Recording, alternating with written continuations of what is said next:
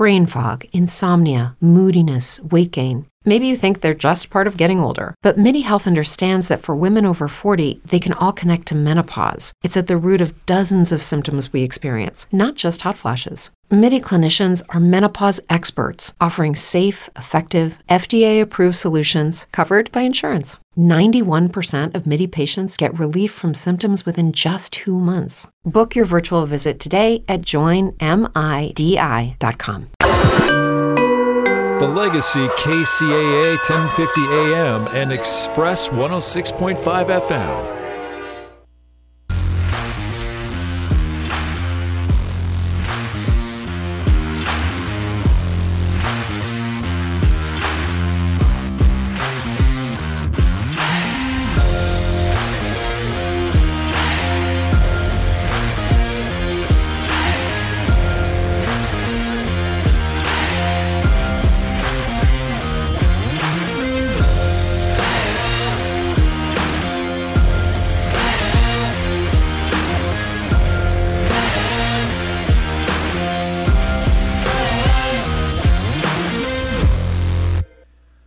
Welcome to Building Solid Foundations Radio. I'm your host, Steve Matley.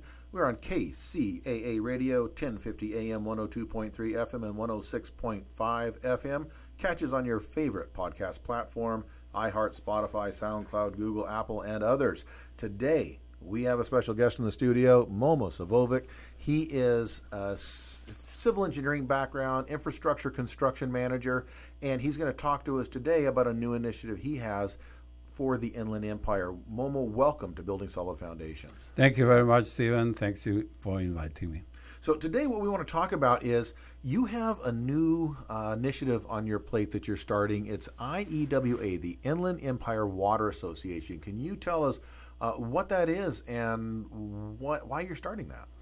Yeah. Uh, Inland Empire Water Association is uh, going to be centered in Temecula, nice Temecula Valley.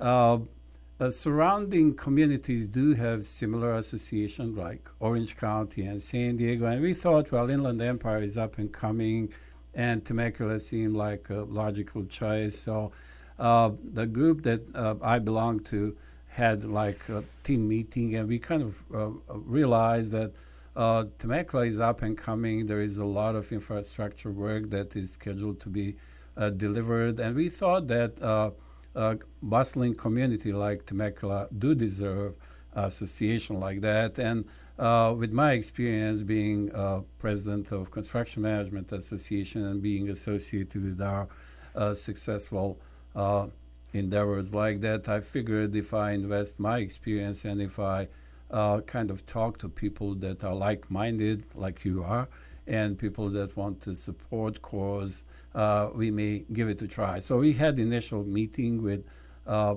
our uh, temporary board, and we agreed to move on and have our first voting meeting end of February.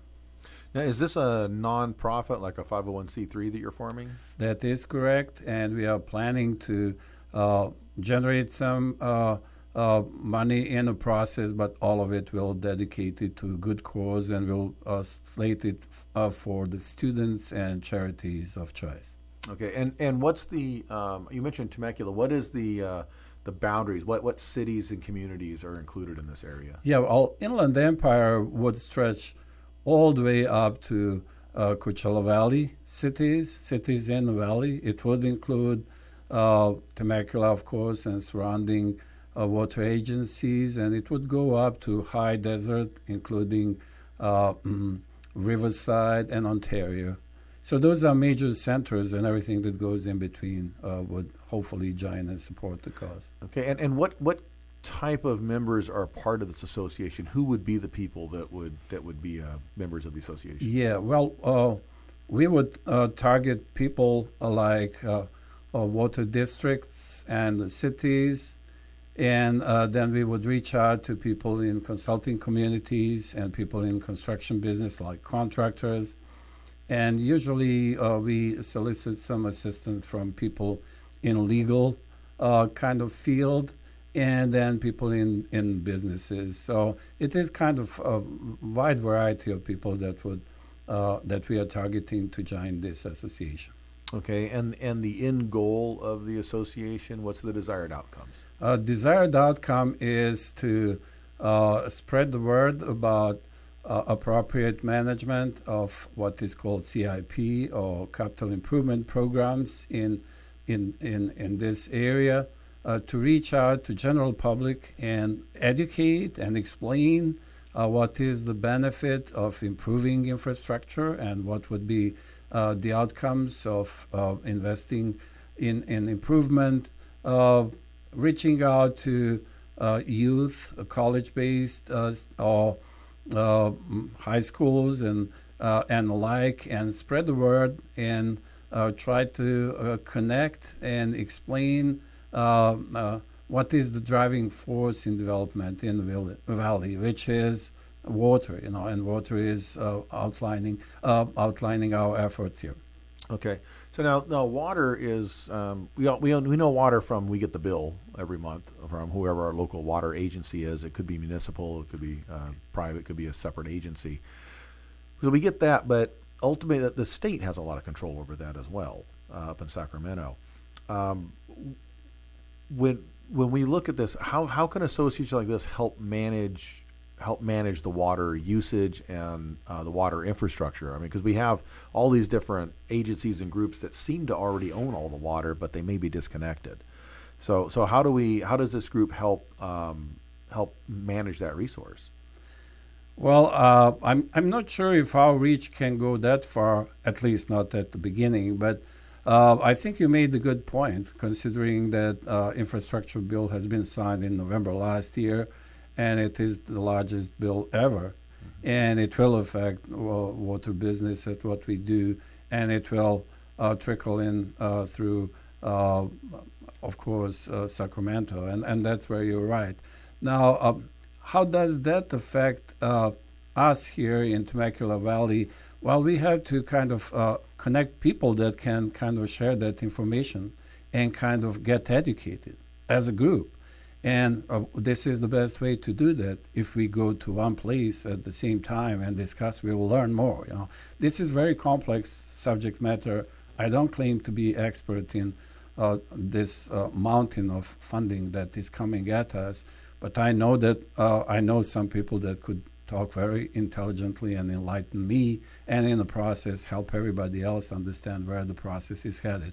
To answer your question, is there is uh, uh, there is Eastern Municipal Water District that is, I think, the third largest, or maybe between uh, three, or probably the third or fifth largest in, in, in California, and that is yeah, MWD is probably your biggest. I'm MWD guessing, right? would be in LA, you know, but uh, you have also Coachella Valley is sizable right. uh, clients. So our idea, our idea is if we get those people together, and if we have people that understand finances uh, participating in same events, uh, we will kind of have breakaway sessions with group, and they will talk. And you know, in that synergy, we expect that uh, uh, business is going to flourish. You know, that's how business move, and it, we would we would want to help to promote that kind of uh, go by or template, which is and, and it is successfully uh, um, running in Orange County, for instance, which is our big brother. But space-wise, we are much bigger, you know. Right. So I think there is uh, there is opportunity to do that. We are in close contact with them. We are talking to their legal team. They are helping us setting is uh, second, uh, setting this up. However, they are helping us understanding uh, which way to go to. Okay, and, and, again, there's a lot of water groups out there, and, and there's sub there's sub districts to the big districts. Uh, like there's um, there's a I think a Temecula Valley Water District, which is a sub district I think to was it Western? There's there's there's districts and sub districts out there, and they do different things. And it's a very it's a very complicated thing. And in California, Southern California, water is an enormous issue, huge huge issue uh, for people that live here a few years back when we had a drought, the then Governor Brown kind of turned the taps off on us because there was no, we were short on water. There was a drought and there wasn't enough to go around. And that severely impacted the economy uh, for a lot of uh, a lot of microeconomies and different businesses, agriculture, um, the hospitality, hotels, all suddenly under these restrictions of limited water and really um, punitive rates if you went over that because there just wasn't water to go around. And so, do you do you see this new agency as helping to alleviate some of that, or helping to maybe avoid getting into those situations by helping to better manage the resource? And I believe you made great point because drought and water is. Uh, probably on everybody's mind. We do remember a couple of years back when we couldn't use water in certain times and whatnot. I think uh, this uh, region evolved from that point, with San Diego moving to kind of being self-sufficient more than uh, the most, and with uh, uh, with cities and um, districts within Inland Empire trying to follow the suit. So what is going on is we are trying to be as self-sufficient as we could in this region by providing provisions that would uh, reduce risk of uh, being kind of uh, drawn into drought drought conditions. So what that means is uh, uh, the funds could be diverted into projects that are providing self-sufficiencies rather than relying on sources that are either Colorado or state water. And that is where uh, this region is headed to. So projects like desal project in Carlsbad and several other offspring projects throughout the state are headed that direction. So for now, it seems like water costs are shooting through the roof, but there is always price to pay for independence, you know. And uh, if we had it that way, that price is probably going to come down and be more reasonable. So to answer your question is, yes, it is all related to uh, being self-sufficient, avoiding pitfalls, and you know having to go through pain of, of being uh, uh, addressing drought the way we all don't want to, and being prepared for emergencies like that. And as I said, it all connects with uh, a huge push to uh, kind of improve our infrastructure, and water is on top of it. Yeah, and again, as I said, in Southern California, water is always top of mind. It is a huge thing, and it's not just Southern California. You know, anywhere in the Southwest, Arizona, Utah, Southern Nevada, New Mexico, water is always always a problem because there's not a lot of it naturally here. We live in a very dry climate, and the dry climate it, it restricts the amount of water available, but at the same time, it invites a lot of people to come in because the weather's fantastic. Um, we, we have mild winters. We, we don't have the mild winters that people come here for means there's no snow melt. So we don't get the water from that like most of the rest of the country does, and we don't have constant rains like the southeast does in a lot of the country. So water is a huge issue. Uh, we're gonna uh, pick this conversation up on the other side of a break. We've got to we got to take a short break here. Uh, this is Building Solid Foundations Radio. We're talking to Momo Savovic, and we're talking about the um, new Inland Empire Water Association. We'll be right back after this. Don't go anywhere.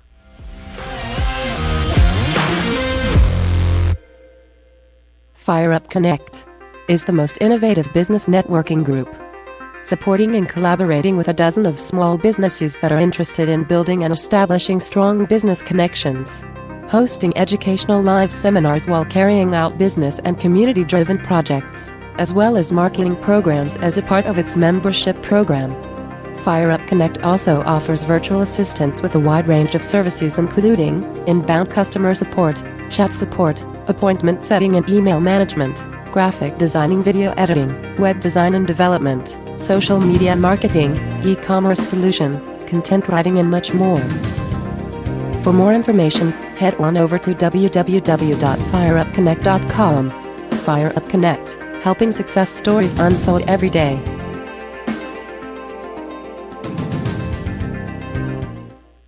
Hi, this is Steve Matley. As a construction professional, I know the importance of selecting the right contractor for the job. Power Solar employs only professional installers. Power Solar will provide a knowledgeable consultant to help analyze your current electric bill, identify site placement, and correct solar technology for your home. Contact KCAA Producer at gmail.com for a free financial savings proposal with no obligation or call 951 551 1350 and ask for Ken. Again, that's KCAA Producer at gmail.com or 951 551 1350 and ask for Ken.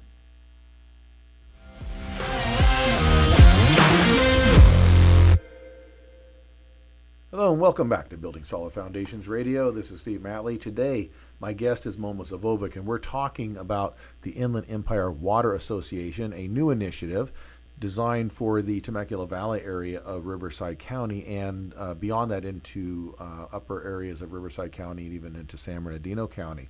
Uh, Momo, um, I wanted to, to ask you, you mentioned several times about creating self reliance on water for the area. Where does the water come from for that area? Where are we getting it? Uh, yeah, well, thanks, Steve. Yeah, it's it's great question. So, uh, naturally, water is uh, either coming from Colorado River, from uh, up north, uh, Bay Area. Those are two sources, and we have groundwater source. So those are three sources that we are tapping into. Uh, recently, uh, in this uh, region, we started looking into ocean. Just think about the ocean and resource that's stuck in there. So there is technology that could help us defry and use that huge reservoir of water and uh, I would say like five or about five years ago, uh, San Diego County and the City of San Diego uh, constructed a large desal in Carlsbad, and that is a marquee project that may probably lead into uh, new generation or new way of thinking about resolving this issue around here. Okay. And how, how much how much water can that plant produce?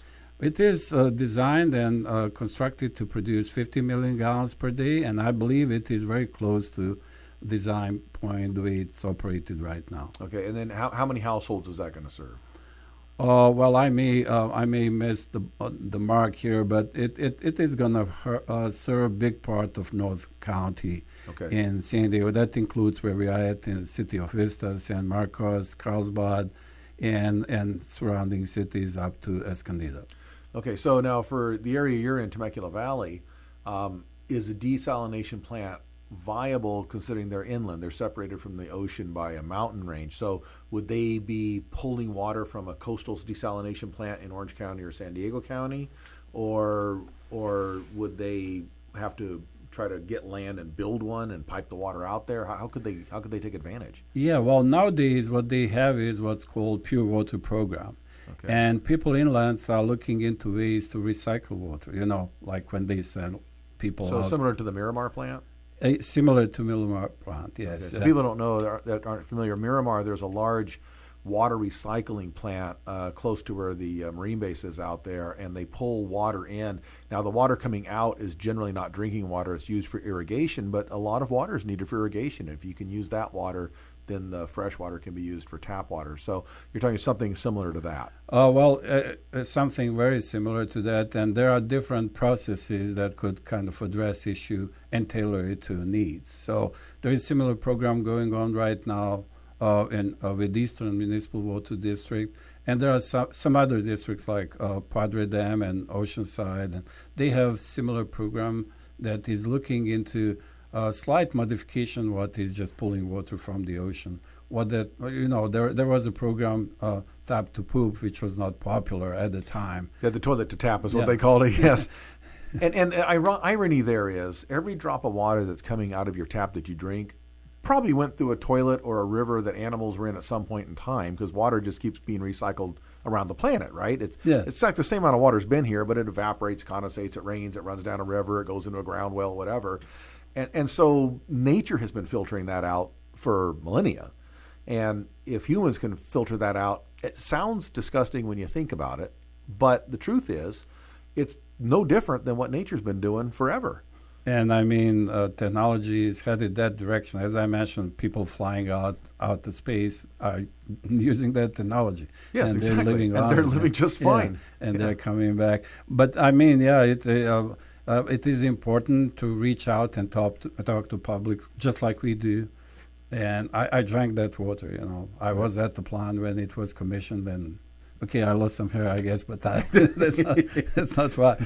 So I mean, yeah, yeah, people do drink it. Uh, there is no evidence that there is anything wrong with it, and it is treated to molecular levels. So that technology is really taking any impurity out of it. And then again, if it is used for potable water, there is a different layer of protection. So it's usually discharged to large reservoir, like natural reservoir that is source for water supply of region like Miramar Lake, you know, you Right. discharge it there, and then you put water treatment plant, so you treat it again, Right. and then it's like fail safe, and there is so many built-in suspenders in. Yeah, and most people, uh, not everyone, but most people these days tend to drink filtered water anyways. We don't just drink out of the tap usually. Uh, some do. Uh, when I was growing up, we never thought anything of it. You put water under the tap, you drink out of the hose. We didn't seem to bother us. Now we want it bottled. We run it through the Brita. We have a three-part filtration system under the sink. We have a whole house system. Nobody really wants to drink the tap water anyways, which means the water coming through is probably going to get filtered, even additionally right there at the tap. And and uh, I am testament to what you just said. I'm drinking uh, water that is R- RO treated, and the trick is that water is RO treated equally like uh, ocean water or this water from wastewater treatment plant effluent. You know, it's the same technology applied to different sources, coming with the same outcomes. So, so that is few things that are on the table. I believe that uh, San Diego and this region is good example of how to tackle and resolve the issue. We are not the only ones. You know, there is Orange County That's right. also. Yeah. And there are other people that are doing the same, but we are, I believe, we fully realize here in San Diego how important it is. We are planning to have associations like uh, this, talking to people and spreading the word, and getting events that uh, will popularize and allow people to ask and get uh, reasonable explanation. And I think this will help, you know, um, everybody accept that uh, this is the way to go. You know, we have to worry about natural resources. We have to, you know, be proactive and try to preserve them as much as we could. Yeah, and I think uh, you mentioned education going into the schools, and I, and I see that as a vital part of what the Inland Empire Water Association would do is help to educate the general public to change some of the um, prejudices and, and myths about water and the idea that you know when, when your neighbor flushes the toilet it doesn't come straight up into your tap. There's a whole process that's going to. And and that um, honestly that water probably isn't any worse than what's coming out of the ocean anyways. If we're desalinating the ocean water is not very clean. And i don't think i don't know what people think the fish are doing out there but same thing we're doing right? So it, it's in there. It's already there. And, and and it's a matter of just changing the mindset I and think. yeah, just keeping people informed, I believe, is the key. Not forcing the issue, but letting people making their own uh, educated decision at that at that time, because we would uh, explain and provide any explanation that uh, could help them come closer to uh, believing it or uh, enabling them to dig deeper and get any uh, any information that they may need to come to support the good cause. So, how do people get involved with this? If someone wants to get involved with the Inland Empire Water Association, uh, Yeah, well, yeah, by contacting me to start with. and how do they do that? Uh, well, there is an email address. It's my uh, first name and last name at att.net. So So it's M O M O.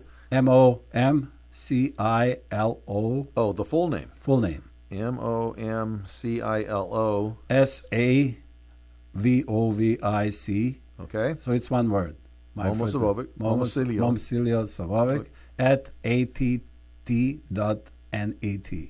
okay, and I'm sure that once you get the association up and running, there'll probably be a website that they can contact.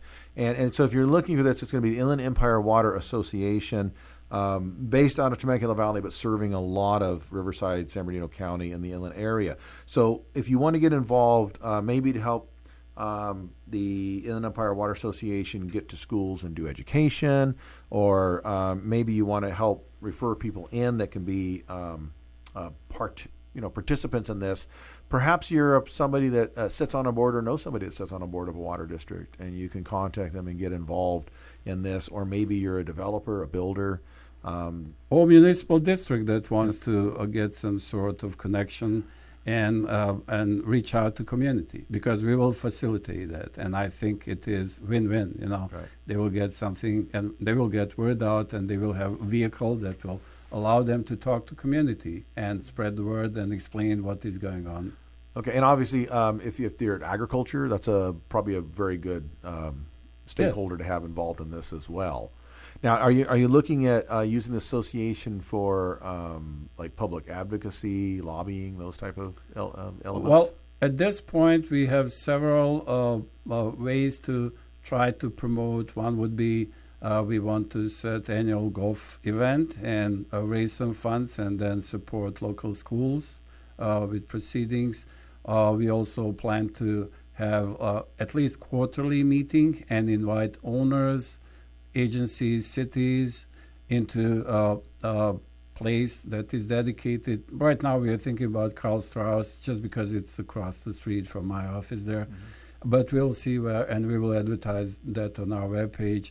And also, uh, we are trying to uh, circulate invite to uh, local owners and businesses and ask them to join. And it really depends on uh, uh how aggressive our uh, promotion is, and depends on how successful we are in drawing people in. So we just don't know how is that going to work at this point because it is so young, and uh, but we have hopes that it will take some traction and uh, will become visible on the map and.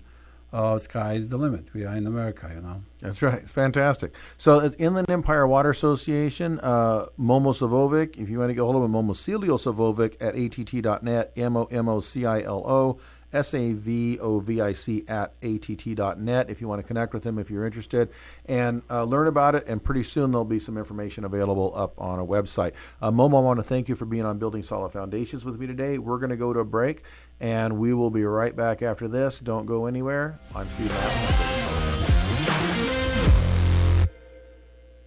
I love how New School is able to help me greatly with my career. Because they actually have experience working in the field. The greatest thing about New School is the fact that there are so many different disciplines, which allows you to really understand and get a good insight into different types of design. And I think it's that whole changing mindset of what design can really do for a city, and this is kind of the place to be. This environment cultivates creative thinking. Fire Up Connect is the most innovative business networking group, supporting and collaborating with a dozen of small businesses that are interested in building and establishing strong business connections. Hosting educational live seminars while carrying out business and community driven projects, as well as marketing programs as a part of its membership program. FireUp Connect also offers virtual assistance with a wide range of services including inbound customer support, chat support, appointment setting and email management graphic designing, video editing, web design and development, social media marketing, e-commerce solution, content writing and much more. For more information, head on over to www.fireupconnect.com. FireUp Connect, helping success stories unfold every day.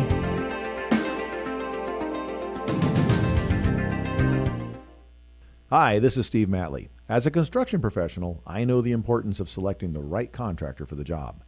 Power Solar employs only professional installers. Power Solar will provide a knowledgeable consultant to help analyze your current electric bill, identify site placement, and correct solar technology for your home. Contact KCAA Producer at gmail.com for a free financial savings proposal with no obligation or call 951 551 1350 and ask for Ken. Again, that's KCAA producer at gmail.com or 951 551 1350 and ask for Ken.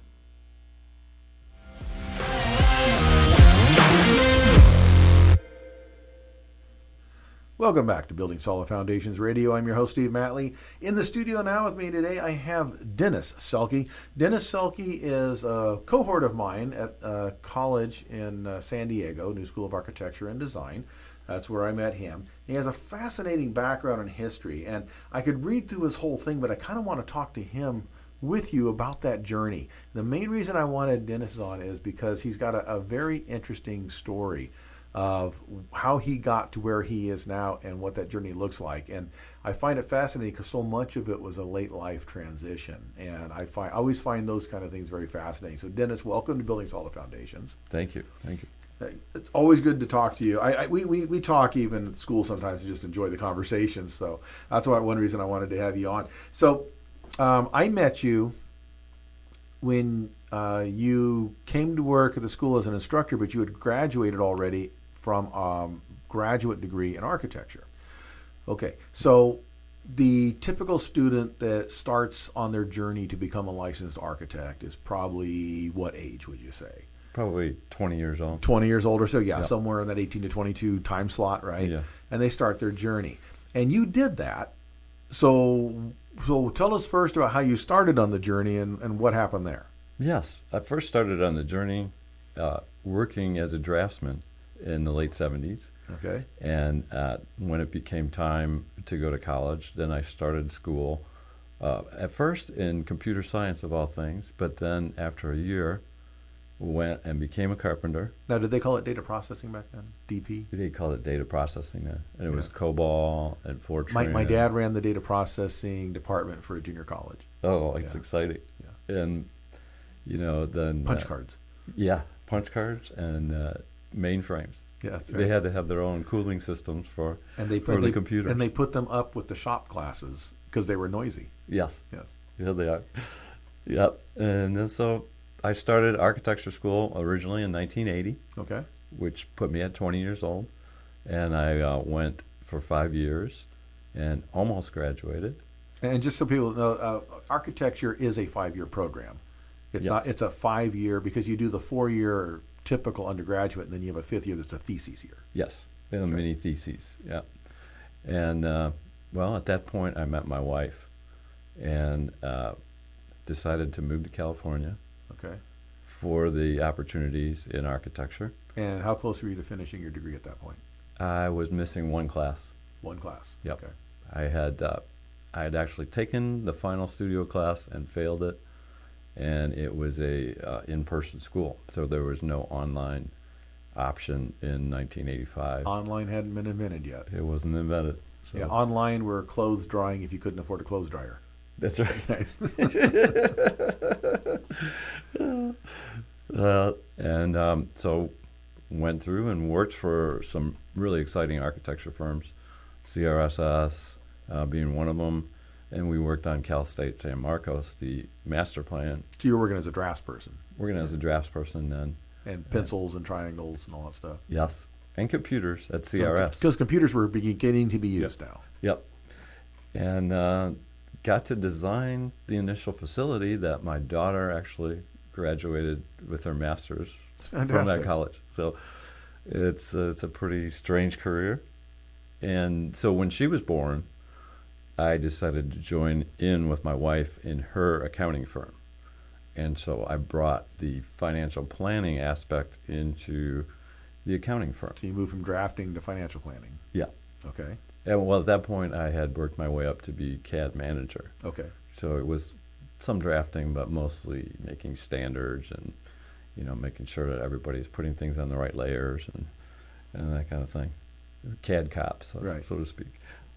And uh, so at at that point, um, so 20 years later, um, I decided that I really was not cut out for financial planning anymore. Um, the business was uh, dwindling. Clients were retiring. You know, the business was becoming less and less profitable every year. Um, so the last five years were were just kind of five of the same years in a row, and really. So you didn't live five years. You lived the same year five years, five times in a row. Is yes. you did. Yes. Yeah, right. Yeah, exactly. So this is what made me decide to retire, get rid of my practice, and go back to new school for my master's degree. Okay. So, um, but you had to finish that bachelor's that you hadn't finished before. Is that right? True. I did finish that. Okay. and so, what point did you do that? I finished that in 2014. Okay. So you started. You had to start over from scratch. I or did you transfer went- credits over? Or? I went back to my initial college, Lawrence Tech in Southfield, Michigan, and they had an online master's program at that time. So I got accepted into that program and started working on it.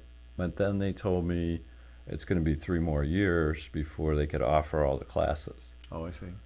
So at that point, if I had taken one more class, I would qualify for the bachelor's degree. Right. So I did that one class, got my bachelor's degree from Lawrence Tech, and transferred into New School. Okay. And and so this is you've you've now you left school. You you raised got married. You raised a family. Had an entire career in between. Yes. And then went back to school. And went back to school. Right. And and did, was any of the previous schooling from 30 years before applicable? Did any of that count? Uh, it did count towards my associate. Did okay. So, So, they gave uh, you two years of credit for your me- five years of work. Yep. Yeah, they gave me two two years of credit, and uh, yeah, it didn't really count. And along the way, they actually had this funny little thing where uh, there was an extra class that I was required to take, which was a psychology class, but uh, the counselor told me it was a physics class. So apparently, he was dyslexic or something like that. Psychology and physics, uh, so similar letters, very very different. PSY or P- PYS. Yeah, exactly. So- yeah, but they're so- different disciplines. yes. And I'd already taken the physics class, so I even told him, well, why would I have to take it again? But this crazy hidden benefit of his mistake was I went back and took physics too at MiraCosta College to try to fill that in. Okay. And I found out about quarks. And what's that? And that's another particle that they didn't teach us about in the physics class that I took the first time around in the 80s. So that was that a a discovery that had happened in the decades in between. Yes. It's so that it's a weird happy accident. I really didn't need to take that physics class, but I took the first half of it and I found out a lot of weird, excellent information about physics that was discovered in the meantime. Well, and that's what happens. That's why you know, education gets old because the world keeps moving on, and we discover new things, and we create new things, and innovate new things. And you know, I, I think back to uh, my education, and I'm pretty sure that at least at least fifty percent of what I learned in my uh, formal education, higher education, probably is completely obsolete. True. Yeah, there's there's things that change all the time. Now, some of it doesn't. You know, I, accounting has been accounting forever. You know, Yeah. um, basic management principles they change a little, but overall it hasn't changed a lot for human history. Um, we true. have we, we put new names on it and call it new theories, but it's really all the same stuff. It's how do you get someone to do things because you need them to do it and make that they want to for, the rea- for, for them wanting to do it. Right? That's kind of That's what right. it is, right? Making people want to do it. People want to do it. That's right, because it's part of it helps them, benefits them. Right? That Right. is what it is. Um, other things like technology are probably obsolete every few years. If you're lucky, yeah. Yeah. Probably every year now. You know, Yeah. everything is a subscription, so constantly changing. That's right, and and I think science, you know, basics of science, you know, law of gravity been around a long time, but you say the discoveries, uh, especially in areas of astronomy, Yeah. um, you know, physics, a lot and smaller and stuff. smaller particles that we didn't even know Yeah, um, existed. A lot of the biology that goes on is changing. So uh, that's fascinating. It- It's good to uh, to get updated and find out that you know it didn't just waste my time taking this class a second time. and that was that made it worthwhile because you know not wasting my time it, when it was a waste of time really but it wasn't a waste of time So, so then you you transferred over to uh, New School of Architecture and Design to take a graduate degree in architecture. yes Okay, and previously you had all but one class done in a in a terminal architecture degree that would have led to licensure. So now you're starting architecture, but but when you do a master's degree, it's only two years correct because you've got your you've got all your lower division stuff done yeah through your bachelor's degree. So you so you're basically taking the last two years of architecture and then your thesis year. that's correct Right. yeah Okay, and so so you start that, and and uh, how old are you when you're doing this? um, i finished my master's when i was 55 Okay, and so and that's that's a lot of the story that I wanted to you know get out to listeners. I don't know how many times I, I worked in three different colleges now, and two of them were very heavily career focused and had a lot of adult learners. And I don't know how many times I heard people say, you know, if I went back to school now, I'd be like 50 years old when I graduate. And I question I want to ask him is, well, how old would you be in four years if you didn't go back to school? You'd Probably still be, be 50 that years same old. Exactly. Only you wouldn't have the degree, right? that's right and, and and we have this idea, and I understand it's the it's the fish out of water problem. It's the I'm going in and I'm I'm going to look like grandpa, and all these young kids, and I don't even know how to relate to them because they grew up in a different world than I did. Right. that's true yeah. I mean, you know, i was blessed that my daughter was their age so i did have some idea of what they were thinking about yeah, yeah. But still, you you grew up in a different era because even Yeah. you know raising my daughters, I True. there was a limit to how well I could relate to people their age because I grew up in an age where we didn't have microwave ovens and we didn't have VCRs and we didn't have an internet and we didn't have a phone that had everything in the world on it for you. You actually had to let the phone ring. And if you didn't answer it, you had no idea who it might have been. So you had to answer the phone if you want to know who if it was. you really wanted to know. And Yep. if you were on the phone and someone else called, you weren't going to find out who was calling. Nope. So it was a different world back then. So I'm, we're going to pick this conversation up on the other end of a break here. Uh, we've got to take a short break. So we're talking to Dennis Sulky, and we're and we're talking about kind of the mid to late life transitions and what that looks like. This is Building Solid Foundations Radio on KCAA. We'll be right back after this.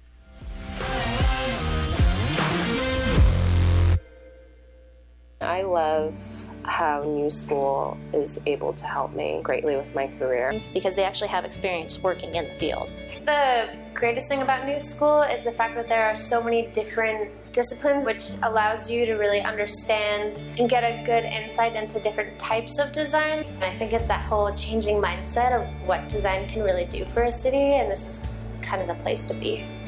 This environment cultivates creative thinking.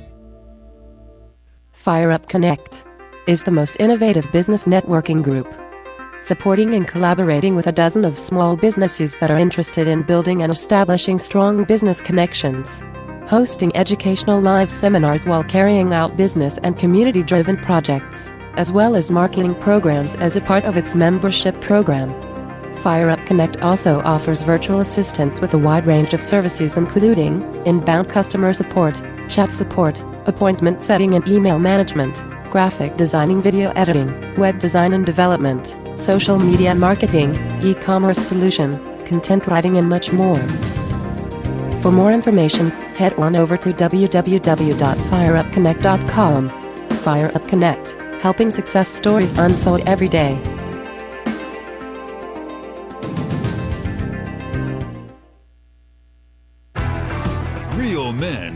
Real Estate with Steve Matley, construction manager and real estate developer, business owner, and educator. Did you know that right now there's 22,000 units deficit? Tunde Ogunwale, real estate development professional, Naval Academy grad, and veteran with a deep understanding of the public sector process. All of us want to live in thriving communities. Brian Fox, real estate expert and investor, dedicated to helping hundreds of clients make money in real estate every year. There's so much housing going in. The builders are begging for more land. Future company can come in, lease up space to employ those people who are living in the homes. We have to put the housing in place. That either we either have to have houses, They want to make sure that there's a strong employment. logistics centers, things like information hubs. We are a shipping economy now. There's economies all over the country where their prices are doubling and tripling.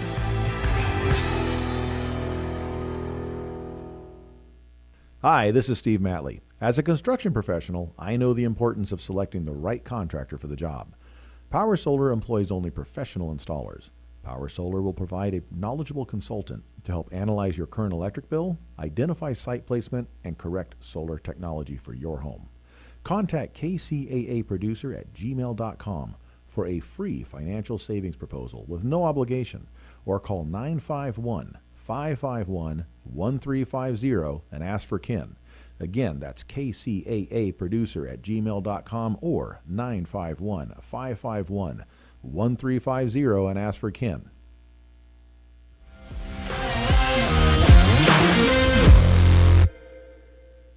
Welcome back to Building Solid Foundations. This is Steve Matley, your host. Today we're talking to Dennis Sulky in the studio. And, and Dennis has been sharing his journey of uh, going through life, uh, not quite completing school, and then having an entire career in a life and going back to school 30 years later and starting over. And so we, before the break, we kind of left off. He was he was going back to his graduate degree to get finally get that architecture degree finished.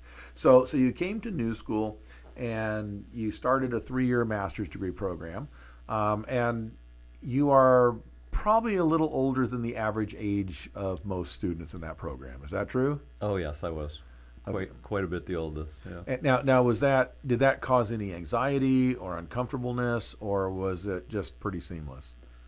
Uh, for me, it was just being extraordinarily tired at the end of the day, and the amount of mental effort to put in as a um, senior individual Yeah, so so they have the the, the old um, saying, you know, you're a senior in college, but in this case, you were actually a senior I was a in senior college, citizen senior citizen in in college. college. That's right.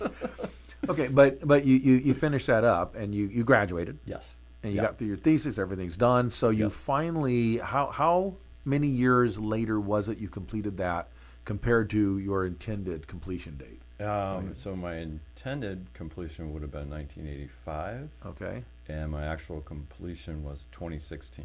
2016. Yeah. Okay. 31 years. 31 years. Yeah. Okay. So, um, what would you ta say to someone out there that has unfinished business, whether it's a degree program or a business startup or a project they were going to finish that figures it's been too long, it's just there's no sense in this, or I'm too old now. What would you say to them? I would say that, you know, if you quit college, the statistics say that you'll never go back. But the statistics are not immutable. If you have the uh, drive that you could go back, you can do it at any age. Right, and the thing. So here's the thing with statistics. Statistics are based. You take all these samples, you you plot them all out, and it creates this nice bell curve or whatever. And everybody focuses on that. What the average is. Well, this is the average. This is the median. Whatever it is, and so that must be the way it is. And they forget. Well, that is only that way because there was some outliers. They just throw us out. And so, Yeah. so you can be one of those outliers. That's you right. can be that one, two, three, four of those dots that are way out on the outside of that that distribution curve that did go back, Yes. and not only went back but finished. And finished well, too. Right. So um, at this point, that doesn't make you a licensed architect. You have to take certain licensing exams, and architecture is one of those professions that has an extremely difficult professional licensing exam process.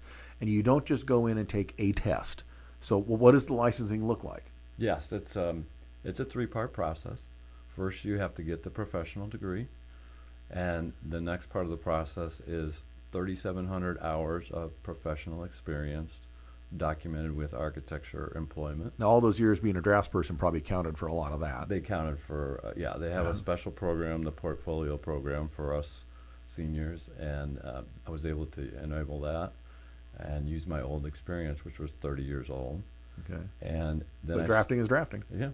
And also, I had the other type of programming experience and other Right. construction management experience. And an early adopter of CAD. And a very early adopter of CAD. Right. And uh, as a matter of fact, a digital native for with a TRS 80 when I was 16 years old. Okay. But that's another side story.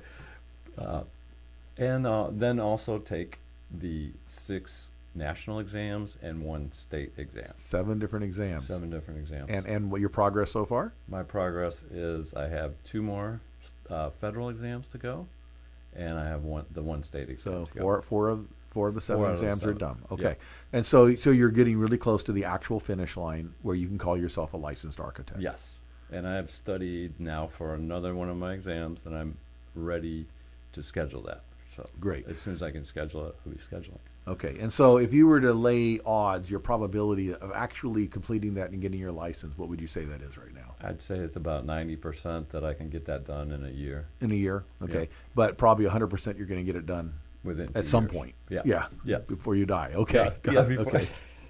right. And and that's a key thing because the the the day that you pass that last exam and and you can call yourself officially an architect, what's that going to feel like? That's going to feel like a 40 year achievement. That's Right. going to be something huge, huge thing.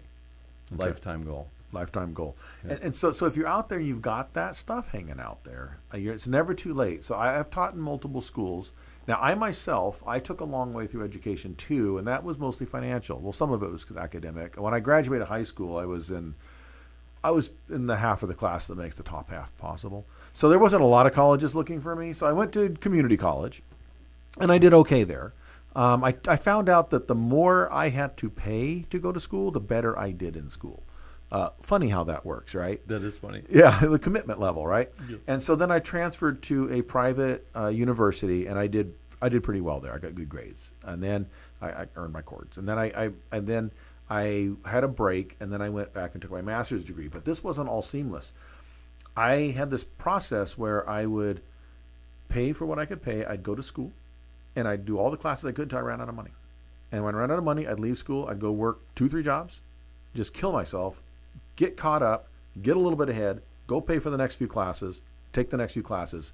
And it took me over 15 years to finish up my master's degree doing it that way. But I did finish. And to the date, nobody's really asked how long it took me.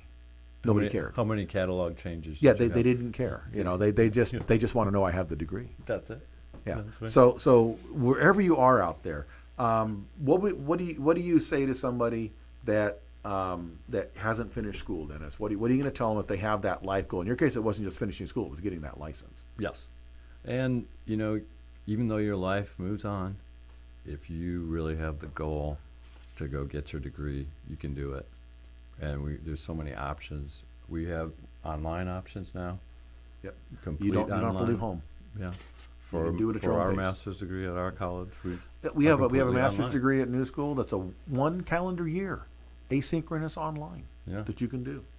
So we're gonna have to wrap this conversation up. Uh, Dennis, I want to thank you for being on the show. Always fascinating, and I hope if you're out there, it encouraged you to get after whatever it is you need to get after and get your life goal done.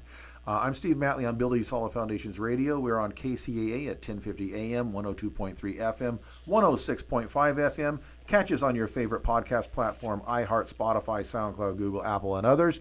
We will see you next week on Building Solid Foundations Radio.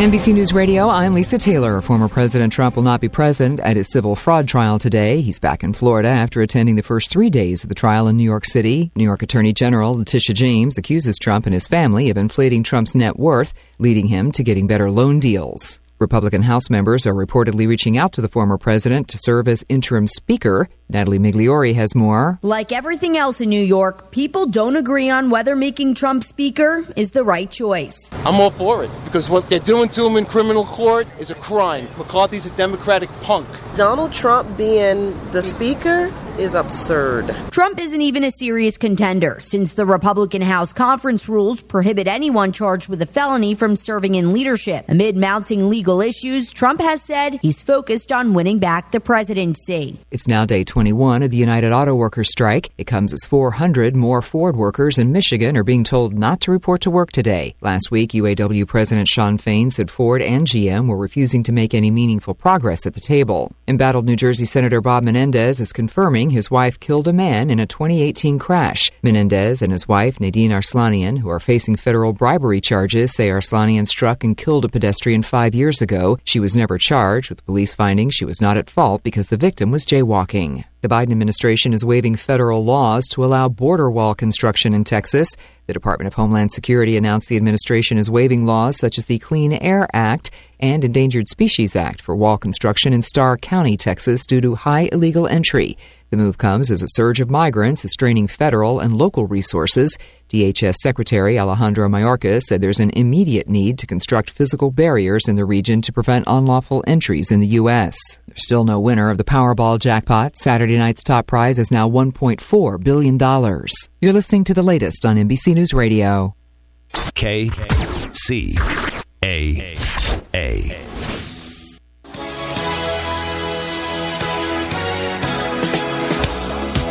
Jackson's estate settling a million dollar legal dispute. The estate claims a man named Jeffrey Phillips allegedly stole a million dollars worth of property from his California home in the chaos after the singer's death in 2009. The estate says Phillips took hard drives that may contain unreleased performances and concert footage, as well as laptops, iPods, DVDs, and more. It was announced this week both parties have reached an agreement in court. The terms of the settlement have not yet been released, but the estate has been asking the judge to help return the property.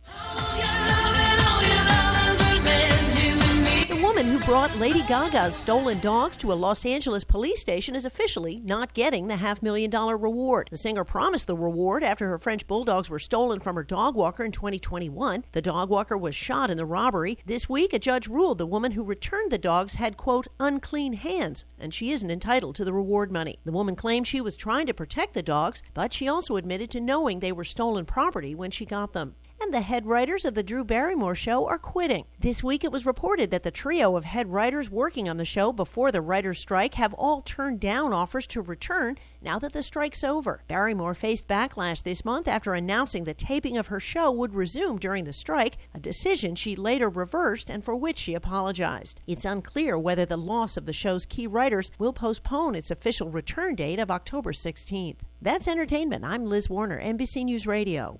Break out the brooms as a wild card round ended in four sweeps. Diamondbacks with a four run sixth knocked out the Brewers to advance to their first NLDS since 2017. Bryson Stott smacked a grand slam in the sixth. Phillies beat the Marlins, set up a rematch of last season's NLDS against the Braves. Over in the American League, Sonny Gray tossed five scoreless as the Twins shut out the Blue Jays to advance in the playoffs for the first time in 21 years. Rangers beat the Rays to win their first postseason series since 2011. The divisional series round begins on Saturday. Commanders will take on the winless Bears tonight in D.C. to kick off week five.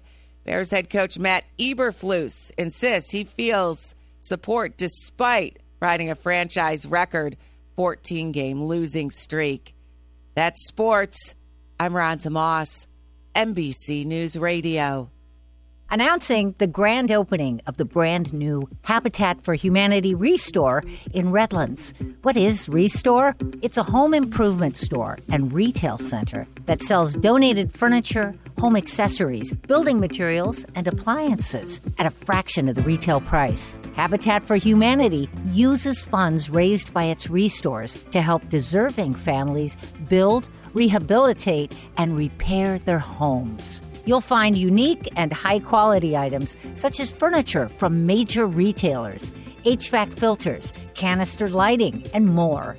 Habitat Restores rely on generous donations to help them create home ownership opportunities. The new Restore is located at 1392 Industrial Park Avenue in Redlands. Restore is open Wednesdays through Saturdays from 9 a.m. to 4 p.m. Restore in Redlands, restoring lives. The first thing you're going to have to learn is that until you stop expecting our politicians or anyone else to change your life, your life isn't going to change. The only person going to change your life is you, but you need to know how.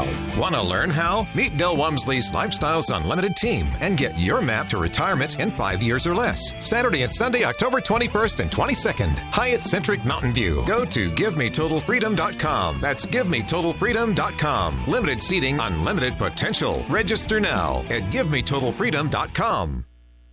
Are you underpaid and overworked? Is a living wage and employee benefits like affordable health care more of a dream than a reality for you and your family? If so, it's time to form a union. Don't be denied the wages and benefits you deserve. Come together in a union with the power of numbers. A union is not a privilege, it's your right, and it will make a difference. Contact Teamsters Local 1932, a powerful and successful labor union in San Bernardino by visiting teamsters1932.org backslash organize to start today.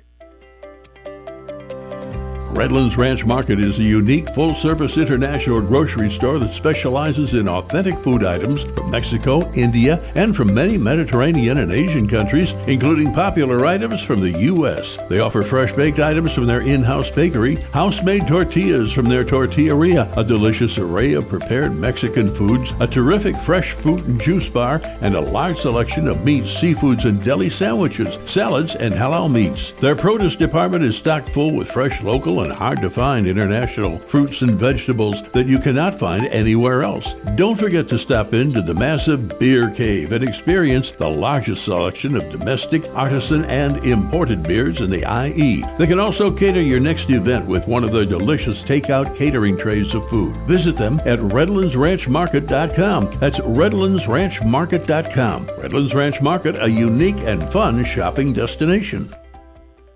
Could you use a little extra money right now? If you'd like to borrow up to $100,000 and get pre approved in minutes, call the number we'll give you at the end of this commercial. Our lending partners have already loaned millions of dollars to individuals just like you, and we're ready to lend you up to $100,000 if you qualify, even if your credit is not perfect. You could use the money to pay off high interest credit cards, for home renovations, or consolidate existing debt. You can get flexible, easy to pay terms. The consultation to find out if you qualify is free. To find out if you qualify for our special financing program, Call this toll free number 24 hours a day. 800 215 0703. 800 215 0703. 800 215 0703. That's 800 215 0703. Important terms and conditions apply. Not all applicants will qualify. Loan amount, annual percentage rate, and term will vary depending on credit worthiness. Applying does not guarantee approval. Account approval is subject to verification and confirmation of your credit history and acceptance by a lender. If you choose to apply for a loan through us, a consumer report will be obtained to evaluate your creditworthiness in connection with your application for credit.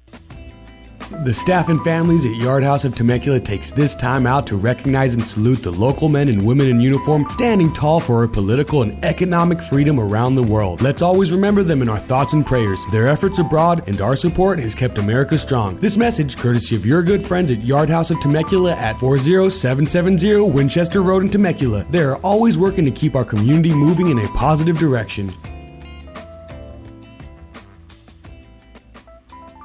KCAA Loma Linda.